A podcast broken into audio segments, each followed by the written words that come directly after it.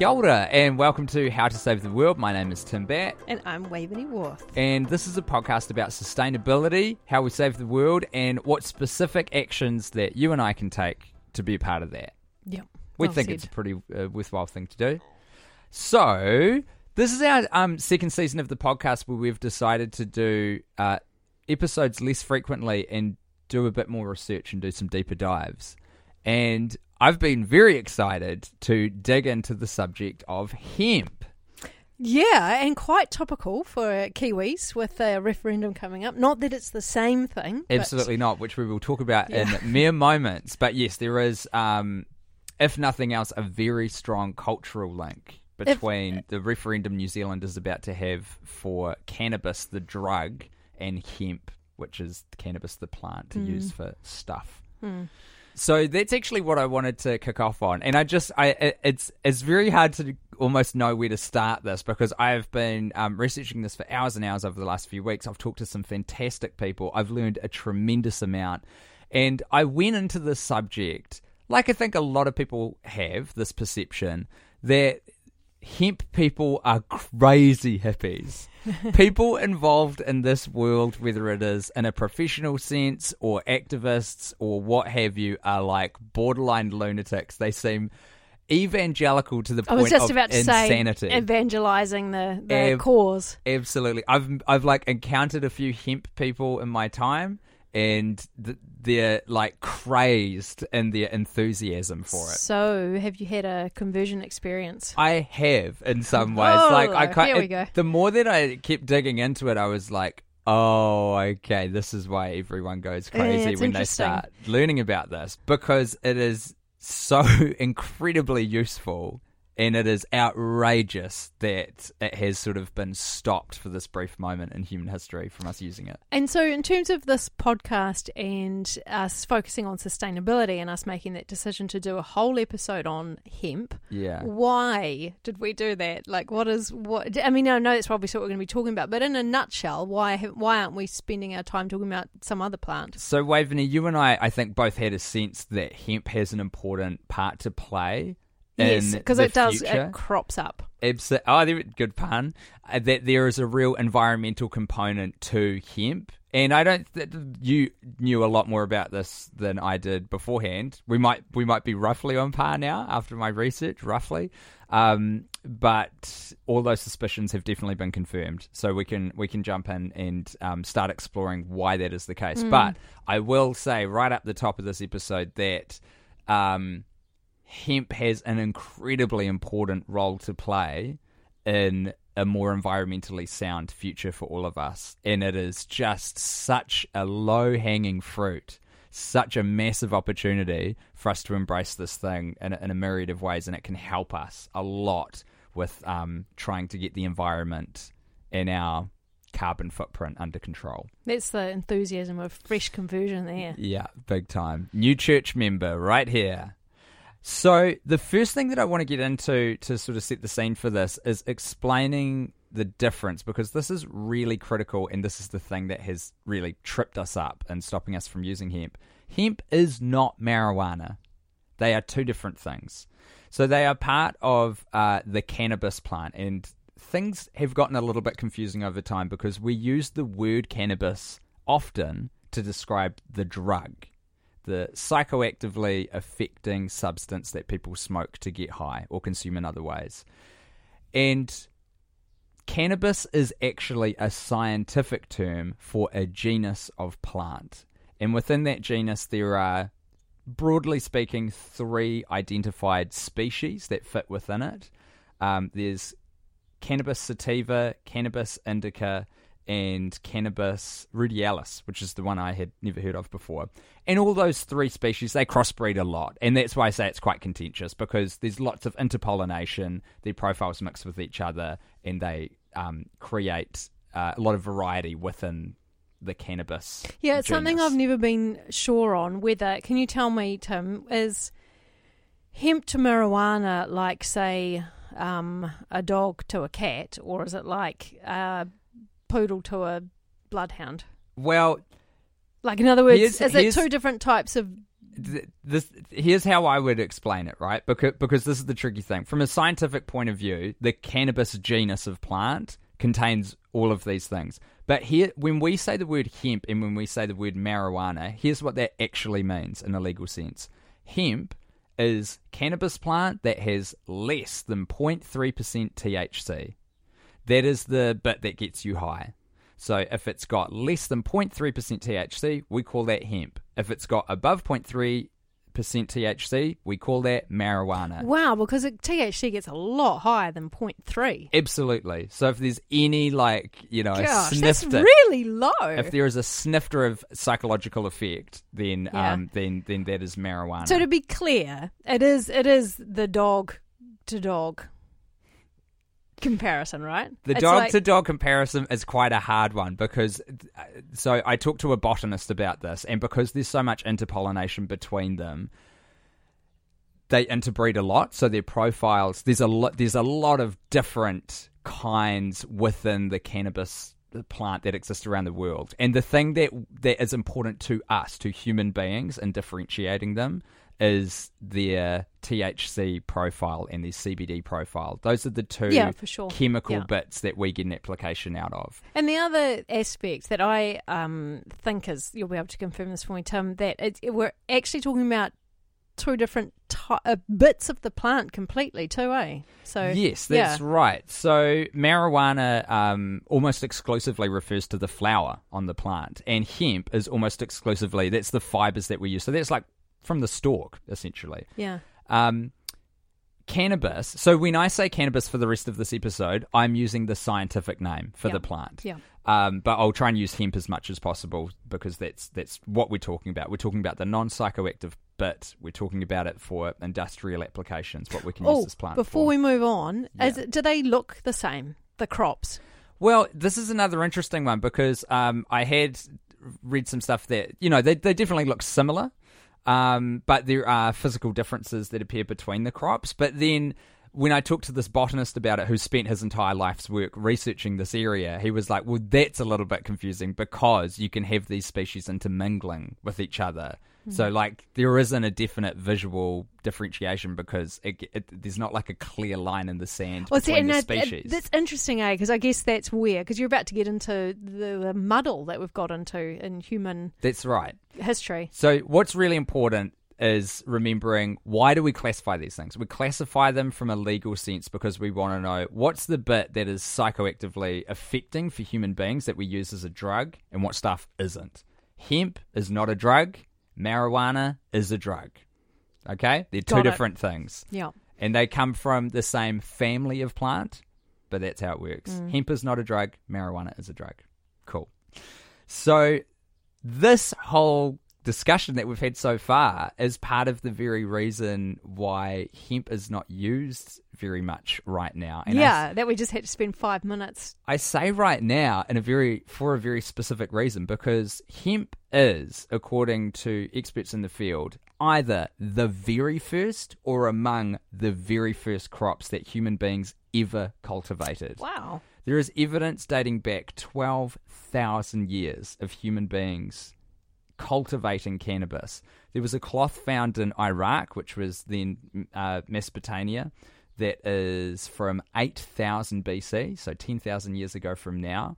Um, a hemp cloth, it is our earliest record of human industry that we have right now. So humans getting together and making something and processing something, and it is hemp. Hemp has been used by different uh, people around the world simultaneously, so it sort of developed independently. So, for example, places like Chile and France and all over Asia, they all grew hemp. They all had cannabis plants of their own. China cultivated hemp continuously for 6,000 years. They were the longest civilization to keep it going continuously. Russia was a major world supplier of hemp for a time and in older times, essentially like the ancient world equivalent of world wars were fought over hemp supplies and finding land to cultivate hemp. Okay, wow. So really valuable plant. And this this is hemp, not marijuana. It's not that everyone was real keen on getting high. It's No. Just, it's, the, what, what? The vast majority of cultures didn't even have access to the bit that made it a drug. That was the they thing. They didn't in- even realise that, there's any. That was the thing, as far as I'm aware, almost exclusively in India from a particular time, which then got introduced um, around the world. But for thousands and thousands of years, people only had the non psychoactive So everyone's plants. going It crazy over this plant because it's just so useful. because yeah, which and, and I know we haven't touched on the uses, but like food, clothing, um, utility stuff, making rope and canvas, and all those sorts of things. It was in- critical to human development and civilization. A good way to think about it is hemp was the original oil. It enabled cultures to get a lot done. Um, and societies to really thrive. And as a result, it was highly prized. In the Middle Ages, it was so important to ships, maritime travel when it was going on. Hemp was like the number one thing because all the ropes and sails on a ship were made from hemp because hemp is incredibly strong and it is resistant to salt water. Oh, So they used it in ships everywhere. Um, King Henry VIII passed a law requiring all landowners to grow hemp because of its importance to the empire. It, every naval ship would ensure that it had a good stock of hemp seeds to make sure the first thing they did when they landed somewhere was grow crops of wow, that's really cool. Hey, um, on the rope thing, Yeah. I've just actually bought off Trade Me of those those ropes that you have at primary school for tug of war or Yep, in the yep, gym yep. that hung down. Those they're brown and they're big and fat. Yeah, yeah. I've just bought one. Awesome. Um, and it's a hemp rope. that rules. It's, it's ex gym, and I'm going to use it on the farm for like a big swing or something. well, it'll be incredibly strong. yeah. as we're about to find out, and and really weather resistant, which I guess is the important bit if it's hanging off a tree Hmm. For ages. Um, it's quite ironic because the reason why hemp has become sort of culturally distorted and uh, uh, oftentimes made illegal in recent history is because of the Americans' war on drugs, which they kicked off and sort of exported to the rest of the globe. And what's kind of funny about that is when the first uh, Puritans came from England and uh, came over on the Mayflower and first set foot in America, they were required to grow hemp. They paid their taxes in hemp in some cases because of how useful it was to the empire. The original copies and the, the drafts of the US Constitution were written on hemp paper. Oh, that's a great fact. Yeah. Um, so it's only extremely recent in human history that we have, in a lot of ways, abandoned hemp. Um, right up until the 1920s, 80% of clothing was made from hemp textiles until the 1920s. Wow. Yeah, yeah.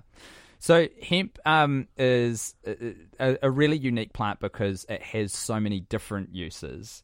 And the thing that's happened uh, that has brought it out of our sort of awareness and usage recently essentially boils down to racism.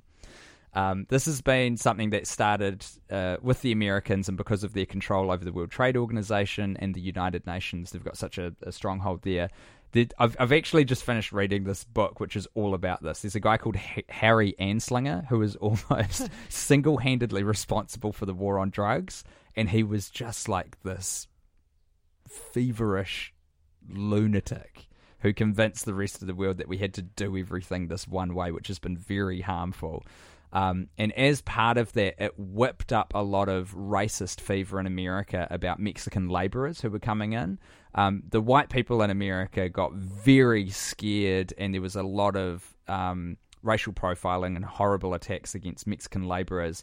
And one of the attacks that the press sort of lobbied against them being whipped up by the public was that they were bringing this drug marijuana across from Mexico and getting young schoolgirls addicted to it. It's just, it's like you see now with conspiracy theories, which is just like, what's the most horrible thing I can think of? Yeah. I will attach that to mm. my perceived enemy. So it's got this very horrible history. Now, the problem was is that those racist lies got a lot of fuel dumped on the fire by these industries that were threatened by hemp. So Like- co- cotton is one, and wood paper is another. So um, So hemp was there first, and it was able to. You could use hemp instead of cotton, and you could use hemp instead of the wood paper pulp. yeah, I I don't know the like ins and outs of the cotton thing, but I know that cotton was growing absolutely at the same time as hemp. Hemp was a lot harder to process back in the day. It was a lot more labor intensive, and actually cotton was as well until the invention of the cotton gin, which I never knew. That means cotton engine. That's what that machine is. Oh. So that was invented in the 1800s, which extracts the seeds out of cotton. You don't have to do it by hand anymore. When that happened, the cultivation of cotton exploded. And especially with the slave labor that America was using from uh, African slaves that they were just kidnapping and bringing in. So that created this entire industry around cotton. And um, then there was actually some inventions that came much later with hemp to ease that up. But cotton had such a stranglehold that it tried to suppress any advancement of it. So is it that you've got big industrialists, Yeah. um, perhaps on both sides, and the, but the cotton guys won, and so they wanted Yeah. to put their elbows out and, And- make sure they kept the profit, or Yes, that's true. And a really relevant person who was on the side of industry as well was DuPont, who you might have heard of. They're a um, chemical company that specialise in um, petroleums. And in the 1930s, um, they came up with this new thing called plastic. And uh, when that happened, they basically invented a whole bunch of petroleum based fibers, which is what we call synthetics. So Uh-huh. that are in our Yeah. clothes and stuff. okay, So they lob- they used their position as this oil heavyweight to lobby the government to tax hemp, and slowly, just like these industries kept beating hemp down, and um, this combined with the war on drugs and this confusion around hemp being cannabis, and there was a lot of confusing laws that came out at the time which tricked farmers. Um, because they didn't realize that they wouldn't be able to grow hemp anymore until after the laws got passed, and it devastated these whole industries, especially in America. And now we're dealing with the outcome of that, with the proliferation of all of these inferior, uh, to my mind, from the research I've done, products like synthetic fibers in our clothes and um, so much cotton where we could be using hemp. Um, so yeah, just uh, So it's I think almost it's like the- important to know a bit of that history because Yeah. it's so all of that to highlight just how incredibly BS it is that we don't use it anymore. yeah, because Like it sounds like it was something that would, would there was no problem. We just we just had a solution and everything was great. Yeah. But people come along and going, oh well, you I know, how make can I money. exactly? How can I get into this market? It's so stitched up by this product that performs really well, and then and and they're often that's actually a thing that crops up every now and then with sort of I th- uh, the sustainability sphere, I think. And it sounds very conspiratorial, but it actually makes sense because if you have a plant which grows naturally, it's quite hard to make an obscene amount of profit from that because Yeah. nature invented it. Yes. But if you've got something that rivals it that y- only you can produce, then you will do everything you can to get rid of that competition that exists in nature yeah. because you can like patent the process, you can Yeah. sell it exclusively, you can charge through the roof. You know, you oh gosh, you're hitting on a really like I don't want to digress, but it is a really important concept that. yeah, because I, I, I I remember house sitting, and there were we went back to back. The first place had a regular chlorine pool, and the they had a whole cupboard or actually little house full of chemicals for it. And every day we were panicking, making sure it's going to be the right color for when the people came back. And the next place had a and there were instructions, a big list of instructions on what to do every day. And the next place had a salt pool, and um, we're like, okay, how do we do this? What do we look? How do we look after it? And they said, oh, don't worry about it. Is that if it if it changes color, just chuck a bit of salt in. Can't go wrong. And it was like environmentally friendly, really really cheap, and super super easy. And we're like, man, people have salt pools. it's and the, the same reason thing you put me on with the cleaning products. We were Yeah. just like, you can pretty much use vinegar for It's like, everything. who is going to promote a salt pool saying, oh, by the way, there is this other thing. You're not going to be able to need to buy any of my products Yeah. and I'm not going to make any money out of it. So Yeah. it's like, it's not, it's not that it's a conspiracy per se. It's No. just not in anyone's best interest to say, hey, guys over here. So many of these solutions exist in nature, but because people can't make obscene profits out of it, we're not being told that these yeah, things are there. Yeah, and there's no one there to necessarily advocate it, apart from us. Right. So with that history out of the way, and that I think very important sort of point made about the, the fact that a lot of these solutions exist in nature, let's get into some of the uses, right? So, um, as I mentioned before, cannabis is quite a unique plant just in terms of what it can offer us. It just it has a makeup that makes it suitable for this vast array of things. So we'll start with cotton, um, or, or its competition to Yeah, cotton. So yeah. you can turn hemp fibers uh, into clothing. And the thing about hemp is it uses dramatically less water than cotton to produce. It also doesn't require fertilizer because it essentially grows like a weed which is where it gets, you know, where marijuana gets that weed name from because it grows so vociferously that if you give it, um, you know, somewhat good conditions, but it really grows all around the world in enough sunlight, it just shoots way up.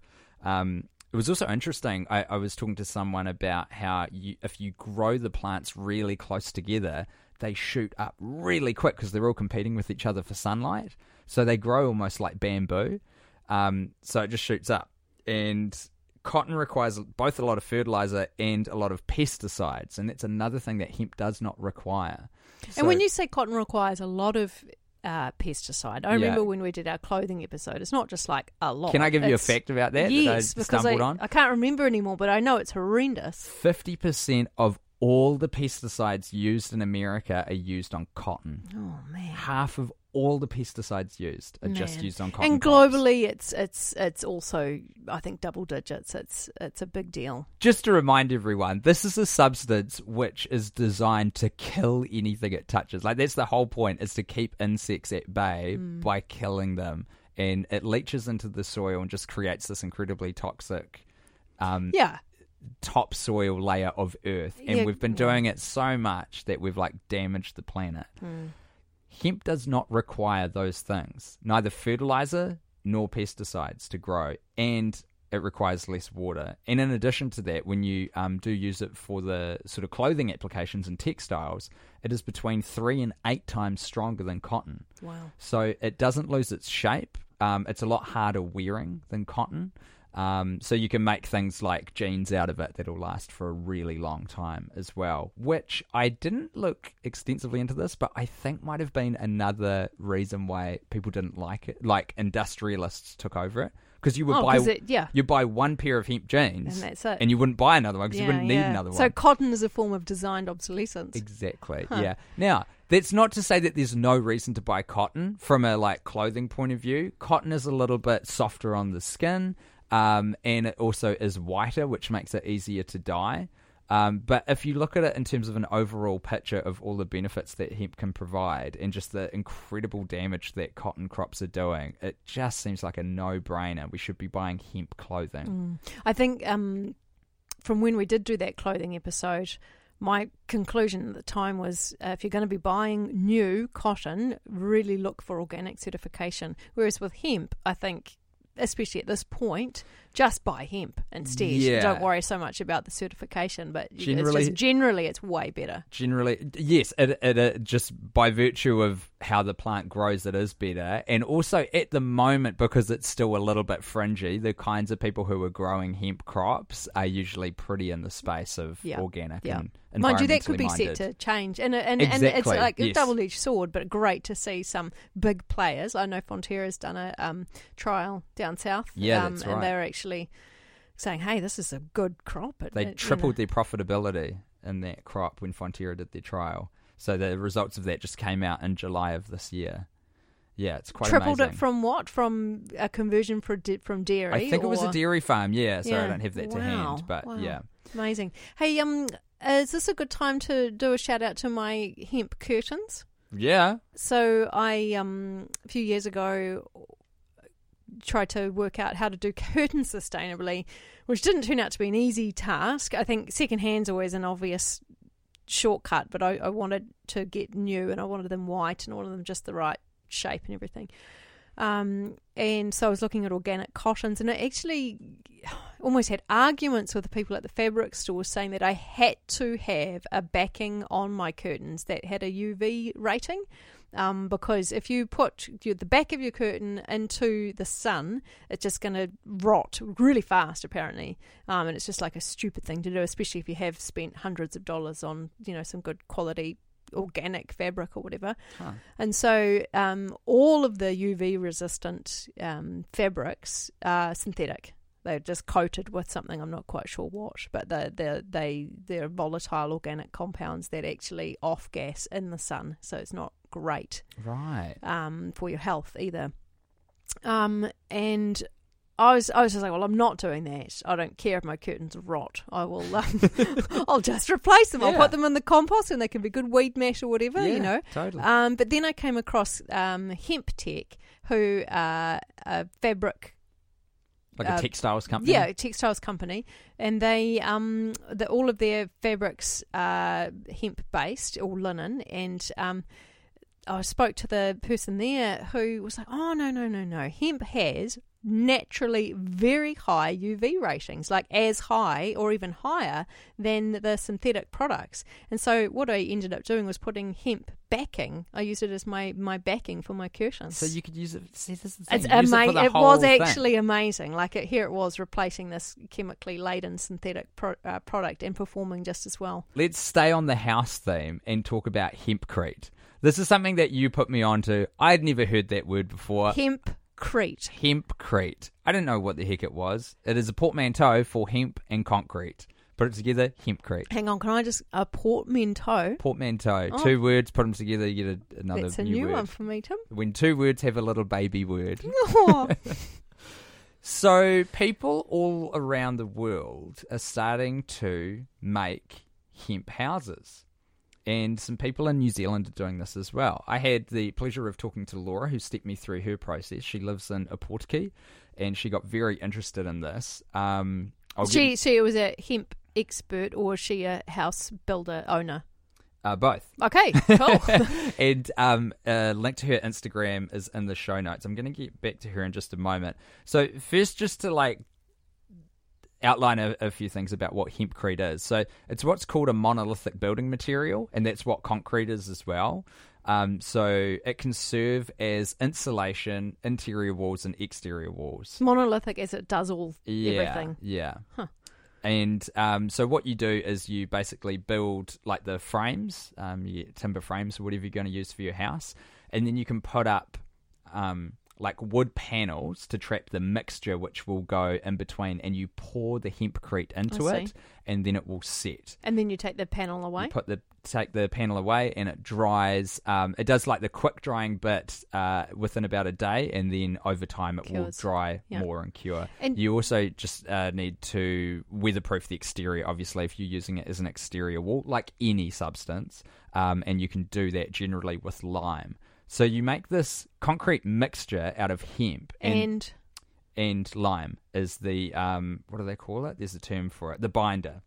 yeah, And these binders have a little bit of like they've got different recipes to them. So this is a really interesting um, area that companies are making their own and scientifically developing like the best ones to make sure that you've got a really good product that hardens in the right way.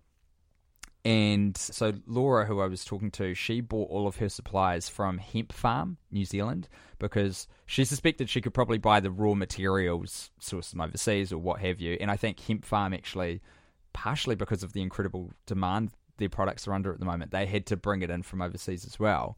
Um, That's that won't, interesting. That won't be the case forever. yeah. Shout out to anyone who's thinking about converting. Yeah. Um, she decided to go through hemp farm because she wanted to. She a lot of these people they want to see this industry get built up. You know, so this is a company that's sticking its neck out big time to to get this thing moving. So she wanted to support them at the same time as building with this material.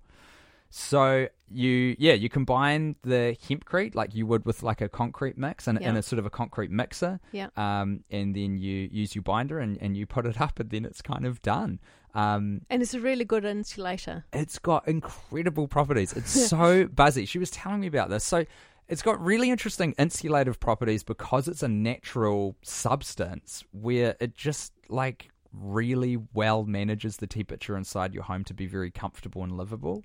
So it keeps it nice and warm when it's kind of cooler outside and it keeps it, you know, pretty cool. It's it's just synthetic fibers, you know, they ha- you can feel it when you're wearing clothes that are made of synthetics. They trap heat and they're not breathable. Hemp is a natural product, and in the same way that when you wear merino, it has these good moisture wicking properties and it keeps your temperature very like regulated without trying. It seems like it's a really similar thing with hempcrete. Um, it's also interesting that it is the insulation. You don't add pink bats in Oh, with true. in Yeah, between yeah. your hemp walls. It's the whole thing is just hemp. Now, and that's re- the fiber of it's the stalk essentially. that's That- right. Yeah, That's right. Yeah.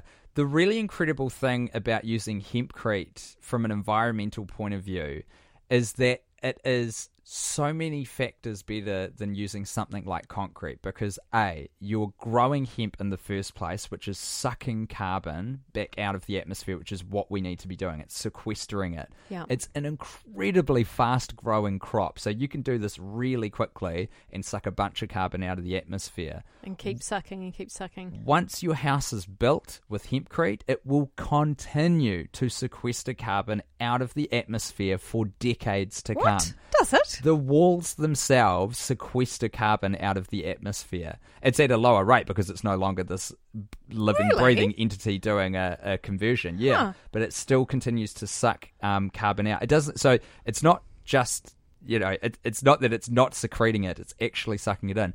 And then when it comes time um, for something else to happen with that land, or you want to do something with the house, you bulldoze it and you bury it because it's hemp. You just put it in the soil and it will biodegrade completely naturally because there's no crazy petrochemicals in this thing.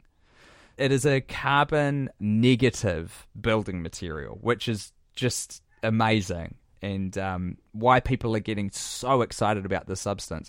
What Laura did is she actually went over to um, Australia to do a workshop and then did this all herself. Wow. She just did the, the workshop. She was like, yep, this seems good. Came back, used it in her property that she has in Opotiki. And um, there's so much online tutorials now and communities of people who you can ask.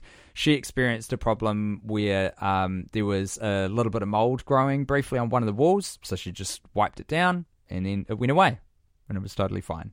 Mm, awesome. So it just seems like this incredible building material. I've got to shout out Eckhart Construction, who are currently building a really high profile house in Wanaka made out of hemp. Eckhart Construction are like the, the forerunners of this whole industry and they're doing incredible work. And uh, actually, we're going to hear some of Eckhart Construction's ad right now, just ex- exalting the virtues of building with hemp. Hi, my name's Lockie. I own a construction company in Wanaka, and we're really excited to be building the South Island's first hempcrete house. Hempcrete is a construction method using hemp and lime. The two components are mixed together along with sand and water to create quite a dry mix. That is then poured in situ on site into formwork to form a 300 mil thick wall. It's an insulation and cladding system in one. We don't need any gypsum board, any fiberglass bats, vapor barriers. There's no plastic in the walls, they're 100% natural. It has great thermal and acoustic properties. The walls actually regulate the humidity and the temperature in a living space. The hygroscopic nature of the lime absorbs and releases moisture in the atmosphere, creating a nice stable living environment. One of the other benefits of hempcrete is that it's a carbon negative building material. So it'll actually sequester more carbon from the environment than it takes to produce it. We're looking at about two and a half to three acres of hemp to build your average house. That two and a half to three acres of hemp will absorb the same amount of carbon from the environment as a pine plantation covering that same area. The difference being that that pine is matured in 20 years and the hemp is mature in only four to six months. So that is hemp as a building material. Pretty incredible. It's also really good in cosmetics. Do you know that? I did not know that. Yeah, there's like soaps, Oh, yes. moisturizers, Yep. shampoos. So this is getting more into the oil, eh? Yeah, this is hemp away oil. from the fibre into the. So I guess what we've we've stayed with the fibre, haven't Mm-hmm. we, so far? Because we've done the clothing and the the hempcrete. So clothing and buildings the fibre, Yeah. and now we're moving into another part of the plant. Yeah, it um so the hemp oil can be used to make uh yeah a, a ton of different kinds of cosmetics. They're really good for your skin. It doesn't contain a substance called triclosan. I'm, I hope I'm saying that roughly right, which is um, an antibacterial that they add to soap, which really dries out your skin. It's actually been scientifically proven to be quite bad for other parts of your body as well, and it does bioaccumulate. It's, it's very not good um, because of the natural antibacterial properties that are inherent in the plant of hemp to keep it healthy, um, you do not need to add that additive when you're making cosmetics out of hemp seed oil. Um, Hemp seed oil is really interesting. It is super nutrient dense and it can be used in a variety of different ways. You can, if you process it, actually use it to make paints, um, varnishes, finishing on woods, inks, fuel, and solvents as well. Um, as I mentioned before, you can also use hemp to make paper and cardboard, and it was extensively used all around the world as paper. So there's a guy who used to be an executive at Dell Computers, and I found an episode of him on Jay Leno's Garage, which is this web series. Jay Leno's a crazy car nut, and he gets people on all the time. Um, the old Dell Computers exec, he got a car called the Renew, and he demonstrated this hemp composite. It was 10 times stronger than steel. He made the whole body of the car out of it. And um, Jay Leno sort of didn't believe him, so they were just beating the crap out of the hood of this car, and they couldn't bend it at all because it was so strong. Wow. This is also not a new concept. Henry Ford, the inventor of um, the modern production line, he made a car entirely out of hemp in 1941 that ran on hemp biofuel. He was crazy about hemp because, as an industrialist, he knew the incredible potential of this plant. Um, Gosh, it's interesting how history could have gone one way, but it goes another. and it, and it yeah. so nearly did. And th- th- another thing with hemp, you know, it's an incredible biofuel. Um, it's a lot better than some of the alternatives like palm oil or corn for a number of different ways. I mean, we've already talked about the fact that it uses not very much water and no pesticides or fertilizer to grow it, but it's um it's a very efficient fuel. There was a study by some University of Connecticut grad students um, who looked into hemp seed biofuel, and it had a 97% uh, efficiency conversion, which is really high. I tried to find some comparative numbers to see how that stacked up against other stuff. I'm afraid I couldn't find them, but it's harder to get a lot better than 97% of anything because that means out of 100. What Wave and I were looking into just before um, we kicked off this conversation was soil recovery as well. So, in addition to growing really quickly, hemp seems to have these incredible properties to be able to regenerate soil that's been denigrated through things like dairy farming, which provides this excellent opportunity for environments that are really nutrient dense, for it's like feeding into our waterways to clean up those those old farms. Yeah, and it seems like I mean I don't know much about this, but I can say that all plants have a profile and they all impact the soil differently. Yeah. Um, and that's one of the cool things about biodiversity is is the more different types of plants you have, the more you'll have going on in your soils because they're all taking something unique. They're all slightly different in terms of what they take, and they all give something back. Um, uh, but in a lot of cases, especially the plants, say like corn, that um, are really good, quick growers, is that they are actually essentially really, really good at stripping or, or just they're so good at taking stuff out of the soil, which is what makes them really useful.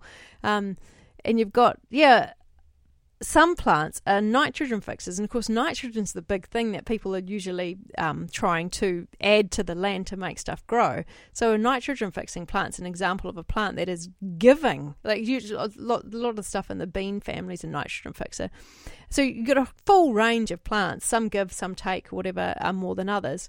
And uh, hemp's not a nitrogen fixer, but it, nevertheless, it is on the scale of plants that really, really give back. And, and a, this is what you're sort of touching on in a real range of different ways. Absolutely, and we were even seeing some um, stories about people using it to basically mop up toxic sites um, because hemp can grow so quickly and it lifts certain toxins out of the soil. Of course, what that means is that when you're growing those crops in environments that have been exposed to a lot of essentially poisons over time, is that you've got to be a little bit careful with what you Your use those product, fibers yeah, for yeah. because that stuff has gone somewhere. It's gone into Mm. the plant itself. But it presents this incredible opportunity for us to use this plant, which we have all these other uses for at the end of its life, to help regenerate our soil. So you can grow hemp year in year out in the same spot, and it's it's not stripping the soil. It's just like basically, it just sounds like a really easy way to farm. Yeah. Like it sounds like you've got to have your wits about you a lot more if you're growing corn. Um, Absolutely, I switch mean, over to hemp and go fact- and have a cup of tea. The fact that you don't need to be dumping pesticides and fertilizer on Mm. it, it's, yeah, it just seems crazy that we don't use it. So this feeds back into this kind of cultural history and legal situation that we've found ourselves in because I've just highlighted like such diverse ranges of use for this plant that grows here that requires so little attention for people to cultivate and farm that our species has been using since the dawn of our civilization. For 12,000 years we've been using this thing. It's so useful. It's right there for us. I actually i didn't talk about food um, but it's both for livestock and for us has been used for thousands of years i actually take uh, hemp seed powder um, because uh, I, I'm not like strictly vegan anymore, but I'm pretty vegan, and it's got omega three and six, which is incredibly hard to get in a vegan diet. But they've not only does hemp have both of those fatty acids, but it's got it in a really good ratio, so it makes it very easy for your body to absorb. Um, super nutrient dense hemp seeds. They're really, really good for you. So we've got this really terrible legal situation up until very recently. Yes. Tell us about is hemp is is it legal to grow hemp in New Zealand? It is now. You have to get a license um, from. Oh, I've forgotten what ministry it is. Sorry, but Laura did tell me this. You can apply for a license for five hundred dollars. Um, a really interesting little quirk of New Zealand, which is the thing I was going to tell you before. There's like, no, no, I'll tell you on the microphone. Is that when the British first came to New Zealand, we were one of the only colonies on the map in the British Empire that they didn't really steadfastly try to get them to grow hemp here hmm. because New Zealand's native flax, harakeke, Oh. is so incredibly Yes. strong. I was yes, I was going to ask about that. Yeah, so, yeah. so harakeke, which we have here already, it's it's an indigenous plant to New Zealand, is also incredible. We could probably I'm do a whole episode so about that. I'm glad you mentioned that because actually for us in our context, Yeah. a lot of what we're saying about hemp so incredible it does it's actually harakeke as well. It's very like that's nice long fibers, really really strong, really great for rope. I now definitely want to do like a whole lot of research and episode later down the track about harakiki because I think there's an abundance of information about hemp because it's been grown all around the world, so it's got like a lot of built up history. But um, especially speaking to Māori academics and people who are sort of custodians of cultural information and history, um, I think we need to tap that resource and figure out what's going on with harakeke because it- I've got no, I, I'm completely ignorant to that, but it sounds like very analogous to this wonder plant that I've just researched yes, called hemp. and it, it is a. I mean, I've just planted a whole bunch of it along our riparian margin. Um, Fantastic. yeah, so it's a great plant. So, um, yeah, there's a there's a whole legal history in New Zealand that was mainly forced on us by the Brits and the uh, uh, sorry by the Americans and their war on drugs in the 60s, where cannabis was made wholesale illegal in 1965 because of this thing called the 1961 Single Convention on Narcotic Drugs, which they forced down everyone's throat. Was it ever part of our culture here then, or are you saying because of the I- harakeke that we Yeah. didn't need it so much? So as far as I can tell, in New Zealand, it's hemp. Um, has never been a massive part of our culture for exactly that reason. Huh. That we've got Oh, harakeke. What a cool little anomaly thing. Yeah, Yeah. so we've been sort of um, almost inoculated to, to this shit fight that's been happening elsewhere.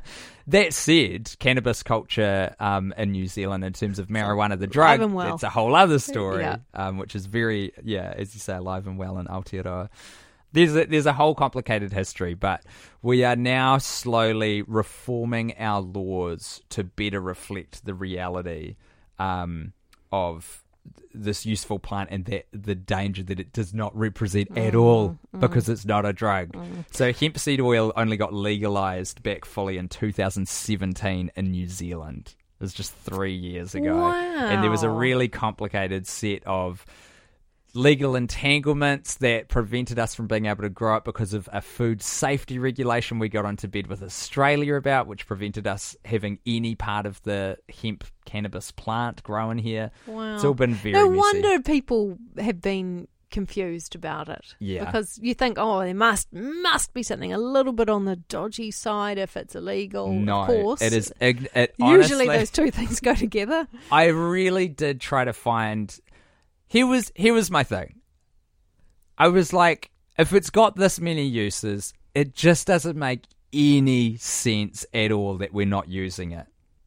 If it is this easy to grow, if it has this fantastic environmental profile, if it has this myriad options of ways to use it and benefits to humans, there's no way we would leave it on the table for for anything other than a good reason. But it turns out there is no good reason. It's a combination of ignorance and racism, and we're still And dealing money. with the fallout it's, of that. It's a combination. It's money as well. Like Yeah, follow the money. mon- It's money like, has like you said before about when I was talking about the salt pool versus the chemical pool. It's, yeah.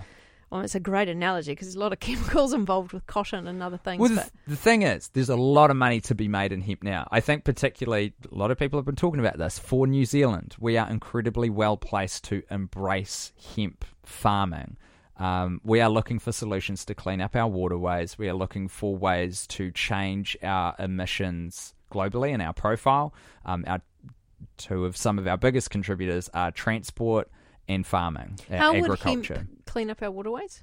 Uh, if you well, so with this Fonterra example, by converting something that was a dairy farm into a hemp crop, you're getting those nutrients out of the water, which is really harmful for our marine and bio environment, and sucking it into these plants, turning it it- into a usable product. Is it um, as financially viable? Like, because you make a lot of money out of dairy farming. It certainly seems so, Wave. Um, we could become a premium exporter. And I mean, the, the the thing in New Zealand that gets talked about a lot is that we, and rightly so, our dairy farmers have created a lot of things. They're very technical. We're very good at inventing things. We have brought our emissions down a lot compared to globally by these farmers Per cow, you per mean? cow, Yeah. really intelligently bringing down the emissions that cows emit. But you can only bring that down to a certain amount because at Mm. the end of the day, a cow is a cow. So, um, especially if we're talking about like emissions trading schemes and things like that, then it's it's all the more beneficial. But just purely as a crop, this thing grows like stink. You don't have to do much to it. You can use it in this these myriad ways. All we need is the legal framework to be lifted and for society to recognize that hemp is not a drug. They are two different things. We need to return to using this incredible plant because we have kind of really screwed ourselves using all the alternatives to it. Let's just summarize that because firstly we talked about uh, hemp in terms of clothing, and the big one there was if you're using hemp instead of cotton or synthetics, um, you're saving on a lot of pesticide use, water use. All of these things are actually catastrophic. It's not like we're sort of saying, oh, you know, it's good, it's just nice to be a bit better. It's like when we're talking about climate change, when we're talking about the issues that we have, uh, humanity in this century, and how we're hitting our limits this is why it comes down to this stuff. And so we're looking for solutions that are going to work. And this is actually not just like a nice to have, this is a real actual cornerstone of how we can be going forward and stepping away from these crops that are really on aggregate pushing us towards a future that we don't want. So you've got you've got the clothing aspect and then you've got the building aspect. When you look at our standard ways of building, they've all got issues and they're not helping.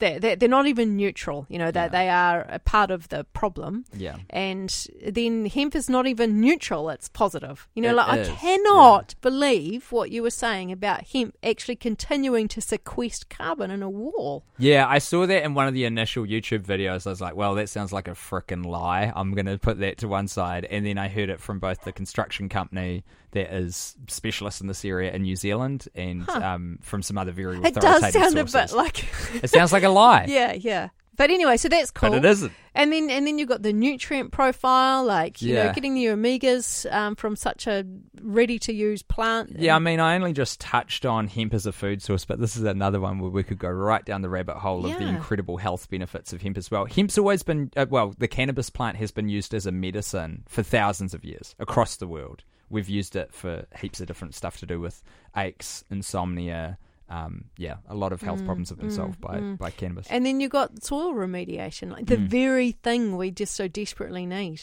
yeah. Mm. and in a replacement for plastics like plastics is such a big issue and the plastics thing is going to require more investment and that's why it's important for us to talk about how good hemp is because we need to normalize it because that's actually going to take a bit of research money time and scientific sort of resource like some smart brains working on this to make the best products we can from this substrate from this natural plant.